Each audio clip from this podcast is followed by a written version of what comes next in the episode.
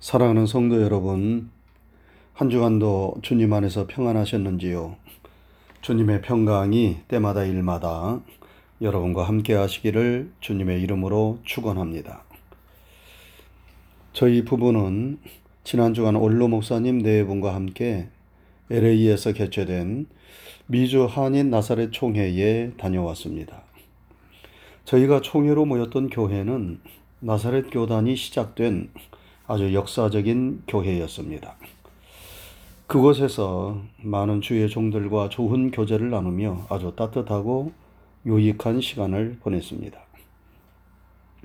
그러면서 나사렛 예수님에 대하여 생각하게 되었습니다.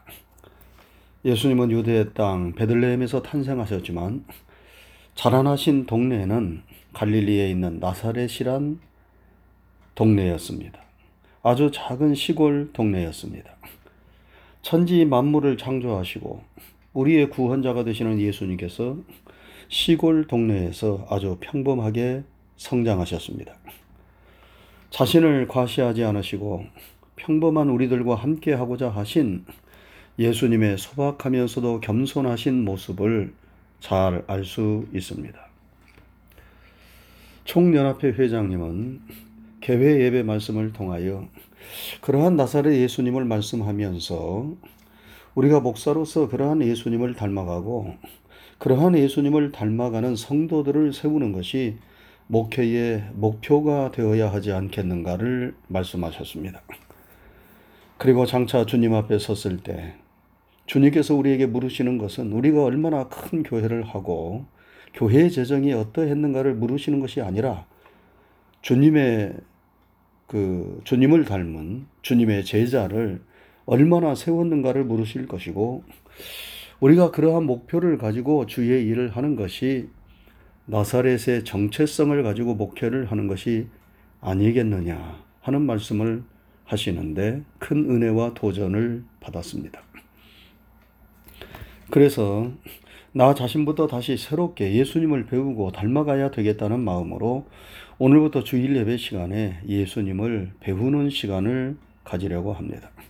오늘은 그 첫 번째 시간으로 예수님의 믿음을 배우자입니다. 한번 따라 하시죠.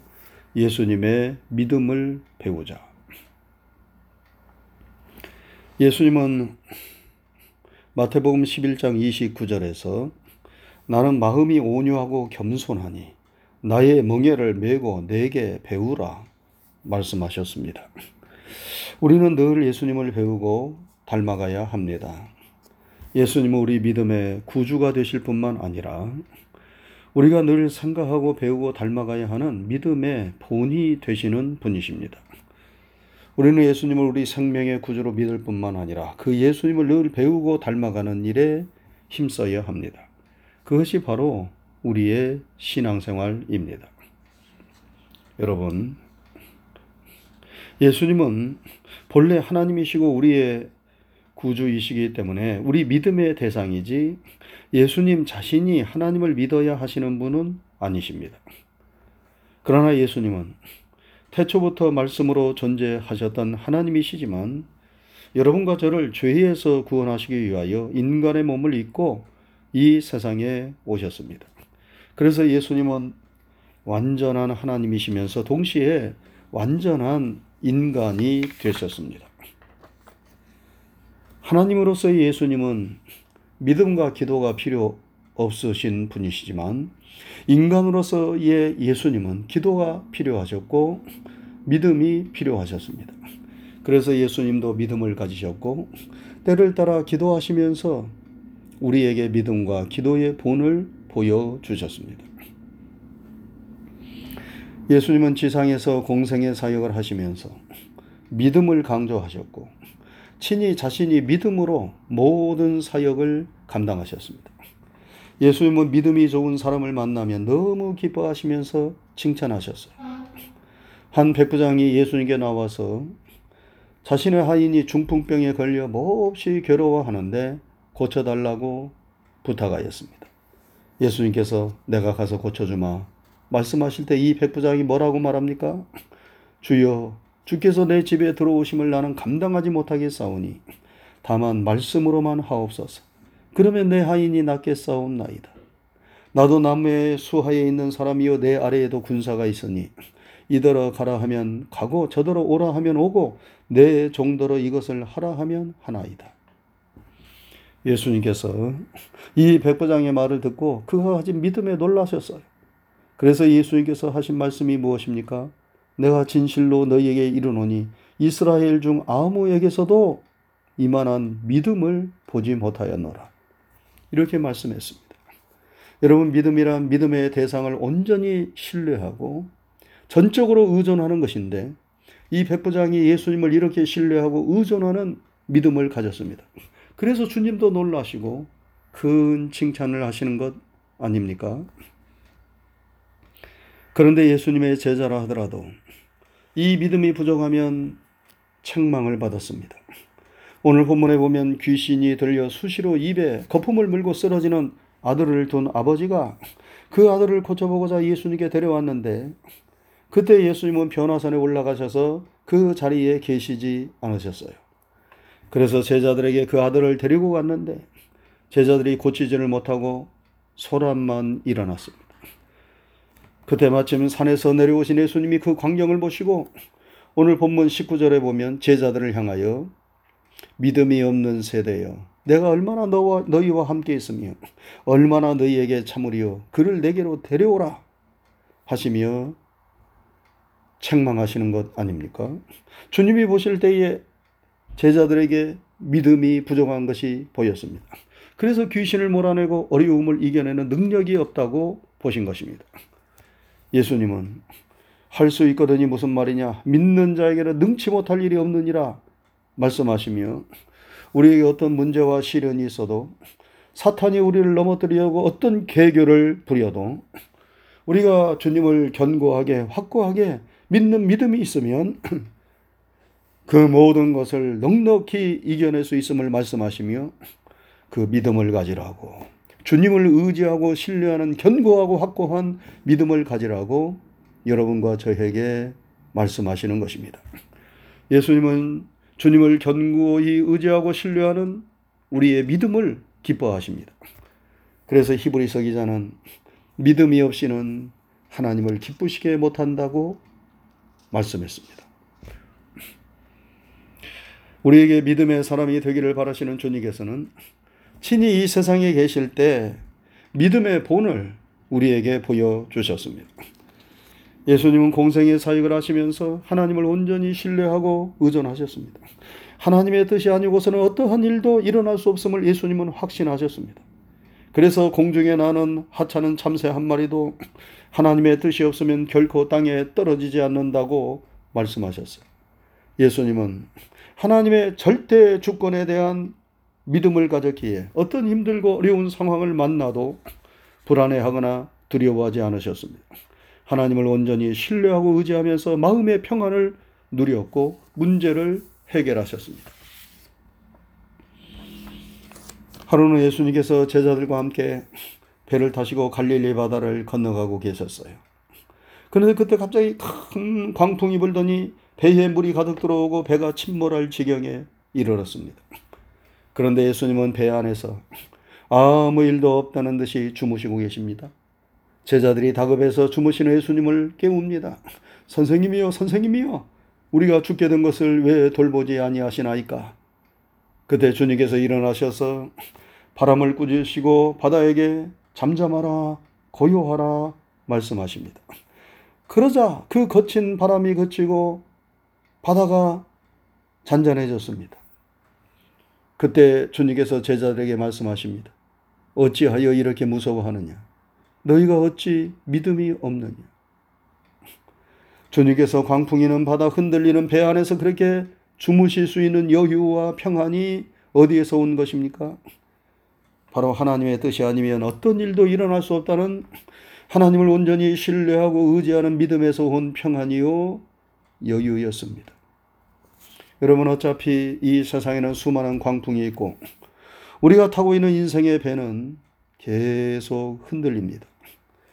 그러나 주님을 믿는 믿음이 있는 사람과 그 믿음이 없는 사람은 그 광풍 삶의 풍랑을 대하는 태도가 아주 다릅니다. 믿음이 없으면 우리는 불안하고 두려워서 어찌할 바를 모릅니다. 그러나 믿음이 있으면 풍랑 속에서도 평안을 누립니다. 예수님은 지상에 계실 때 하나님을 온전히 신뢰하였어. 늘 믿음으로 문제를 대처하셨습니다. 베세다 광야에서 오병이어의 이적을 행하실 때에도 제자들은 불안하고 두려워하였지만 예수님은 하나님을 온전히 신뢰하셨습니다. 그래서 사람들을 앉히시고 그 작은 보리떡 다섯 덩이 물고기 두 마리를 손에 드시고 하늘을 우러러 감사하며 기도하시는 것 아닙니까? 그런데 그때 기적이 일어났어요. 떡에서 떡이 나오고 물고기에서 물고기가 나와 오천 명을 먹이고 열두 강조리가 남는 기적이 일어난 것입니다. 우리가 삶에 어려움과 문제가 있다고 두려움에 떨고만 있으면 아무 일도 일어나지 않지요. 그러나 담대하게 그 문제를 주님께서 해결해 주실 것을 믿으며 기도하면 인간의 생각을 뛰어넘는 하나님의 역사가 시작되는 것입니다. 그래서 믿음에는 역사가 뒤따르는 것입니다. 아브라함은 온전히 하나님을 의지하고 신뢰하는 믿음으로 고향을 떠났고 모세는 믿음으로 홍해를 건넜고 여호수아는 믿음으로 여리고성을 무너뜨렸고 다윗은 믿음으로 골리앗을 때려 눕혔습니다. 예수님도 믿음으로 오병이어의 이정을 행하셨고 죽은 나사로를 살리셨고 믿음으로 십자가를 지셨고 믿음으로 부활하셔서 우리의 생명의 구주가 되셨습니다. 예수님은 게세마네 동산에서 온전한 믿음이 무엇인가를 친히 본보여 주셨어요. 십자가를 앞에 두고 게세마네 동산에서 피땀을 흘리시는 기도를 하셨는데 예수님께서 어떤 기도를 하셨습니까? 아버지여 할 수만 있거든 이 잔을 내게서 옮기시옵소서. 그러나 나의 원대로 마옵시고 아버지의 원대로 하옵소서. 이 기도를 예수님은 세 번씩이나 반복하셨어요. 여러분 믿음이란 내 신념, 내 확신을 주장하는 것이 아닙니다. 하나님을 온전히 신뢰해서 하나님의 말씀과 뜻에 내 생각과 뜻을 굴복시키는 것입니다. 믿음은 내 신념이 아니라 하나님의 말씀에 대한 순종입니다. 아브라함이 고향을 떠나 내가 지시하는 땅으로 가라는 하나님의 명령을 여러분 그가 이해하였기에 순종한 것이 아니지요. 백세에 낳은 아들 독자 이삭을 모리아산의 번제로 바치라는 하나님의 명령을 그가 이해하였기에 순종한 것이 아닙니다. 그는 자신의 생각보다 하나님의 말씀을 앞세웠어. 그래서 하나님의 말씀과 그 하나님의 뜻에 순종하였어. 말씀에 순종하는 것, 말씀을 온전히 믿고 의지하는 것, 그것이 바로 믿음인 것입니다. 예수님은 그러한 믿음의 본을 여러분과 저에게 보여주신 것입니다. 이 믿음을 우리가 배우고 닮아가야 할 것입니다. 그런데 믿음은 우리의 노력과 수고만으로 얻을 수 있는 것이 아닙니다. 믿음은 하나님이 주시는 선물이에요. 에베소 2장 8절 9절에 보면 너희는 그 은혜로 인하여 믿음으로 말미암아 구원을 받았으니 이것이 너희에게서 난 것이 아니라 하나님의 선물이라. 행위에서 난 것이 아니니 이는 누구든지 자랑하지 못하게 하려 함이라 말씀했습니다.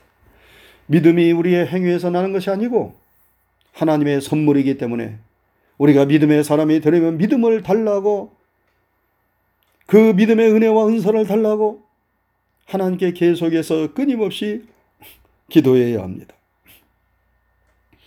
그래서 오늘 본문에서 귀신 들린 아들을 둔 아버지가 예수님께 예수님께서 할 수 있거든이 무슨 말이냐 믿는 자에게는 능치 못할 일이 없느니라 말씀하시자 그 아버지가 뭐라고 말합니까? 내가 믿나이다. 나의 믿음 없는 것을 도와주소서 하였습니다. 주님께 믿음 없는 것을 도와달라고 기도한 것 아닙니까? 여러분, 믿음과 기도는 밀접한 연관이 있습니다. 믿음이 없이는 기도할 수 없습니다. 하나님을 믿지 않는데, 기도하며 응답해 주시리라는 믿음이 없는데, 기도할 수 있습니까? 기도는 겸손히 하나님을 의지하고 신뢰한다는 믿음의 표시입니다. 그런데 동시에 기도하면 믿음이 생겨요. 믿음이 강하여지고 굳세어집니다. 이 세상에 아무리 큰 믿음을 가진 사람이라 하더라도 그 믿음이 충분하고 온전한 것이 아닙니다. 우리의 믿음은 끊임없이 주님 안에서 자라가야 합니다. 그래서 우리는 계속해서 기도해야 하고, 기도하면 믿음이 자라게 됩니다. 그리고 강한 믿음을 가지면 믿음의 역사가 그 삶 속에서 나타납니다. 예수님의 제자들이 예수님께 물었습니다. 우리는 어찌하여 능히 그 귀신을 쫓아내지 못하였나이까? 그때 예수님께서 대답하시지요. 기도 외에 다른 것으로는 이런 종류가 나갈 수 없느니라. 기도는 믿음의 행위이지만 기도할 때 믿음이 생기고 강하여짐을 예수님께서 말씀하신 것 아니겠어요? 예수님께서 공생의 사역을 행하시면서 늘 믿음으로 문제를 해결하시고 담대함과 평안함을 누리셨던 것은 그 능력의 원천이 기도였음을 말해줍니다. 여러분, 기도는 믿음의 문을 여는 열쇠입니다. 그래서 예수님은 늘 기도에 힘쓰셨고, 기도 중에 강한 확신과 믿음을 가지셨고, 그 믿음으로 삶과 사역의 어려움을 이겨내며 승리하는 삶을 사셨습니다. 예수님은 하나님이시기에 믿음과 기도가 필요 없으신 분이셨어요. 그러나 하나님이시면서 온전한 인간이셨기에 예수님은 믿음과 기도가 필요하셨습니다. 그리고 이 험한 세상에서 끊임없는 문제와 어려움을 만나면서 살아가는 우리들에게 그 문제 어려움을 이겨낼 수 있는 지혜와 힘과 능력의 원천이 바로 믿음과 기도에 있음을 가르쳐 주시기 위하여 친히 믿음과 기도의 본을 보여주셨습니다. 사랑하는 성도 여러분, 우리가 늘 예수님을 바라보며 예수님을 배우되 예수님의 믿음, 예수님의 기도를 배울 수 있기를 바랍니다. 그래서 강한 믿음, 견고한 믿음으로 우리 하나님을 기쁘시게 해드리고 삶의 어려움을 이겨내며 신앙과 인생의 승리자들이 다 될 수 있기를 주님의 이름으로 축원합니다. 기도하겠습니다. 거룩하신 하나님 아버지 감사합니다. 지난 한 주간도 주의 크신 은혜와 사랑 가운데 저희들과 함께 하시고 저희들을 인도하시고 또 지켜주신 것을 감사를 드립니다. 오늘 거룩하고 복된 주님의 날을 은혜로 허락하시고 주님 앞에 우리의 머리를 조아리며 또 예배 드릴 수 있고 하나님의 말씀을 내 영혼을 위한 생명의 양식으로 받아들이게 하심을 감사를 드립니다. 우리가 거칠고 험악한 세상을 살아갈 때에 사람이나 세상이나 또 문제를 바라보는 것이 아니라 사랑의 주님을 늘 바라볼 수 있도록 도와 주시옵소서.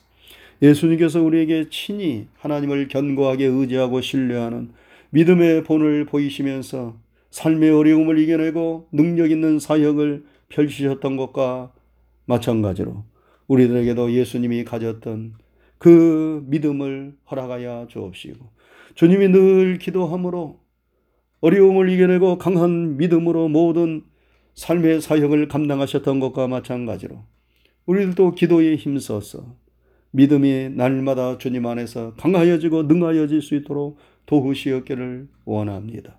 주님의 믿음, 주님의 기도를 날마다 생각하며 배우고 또 본받고 닮아가는 주의 종들이 되게 해 주시옵소서. 감사를 드리오며 예수님 이름 받들어서 간절히 기도드리옵나이다. 아멘.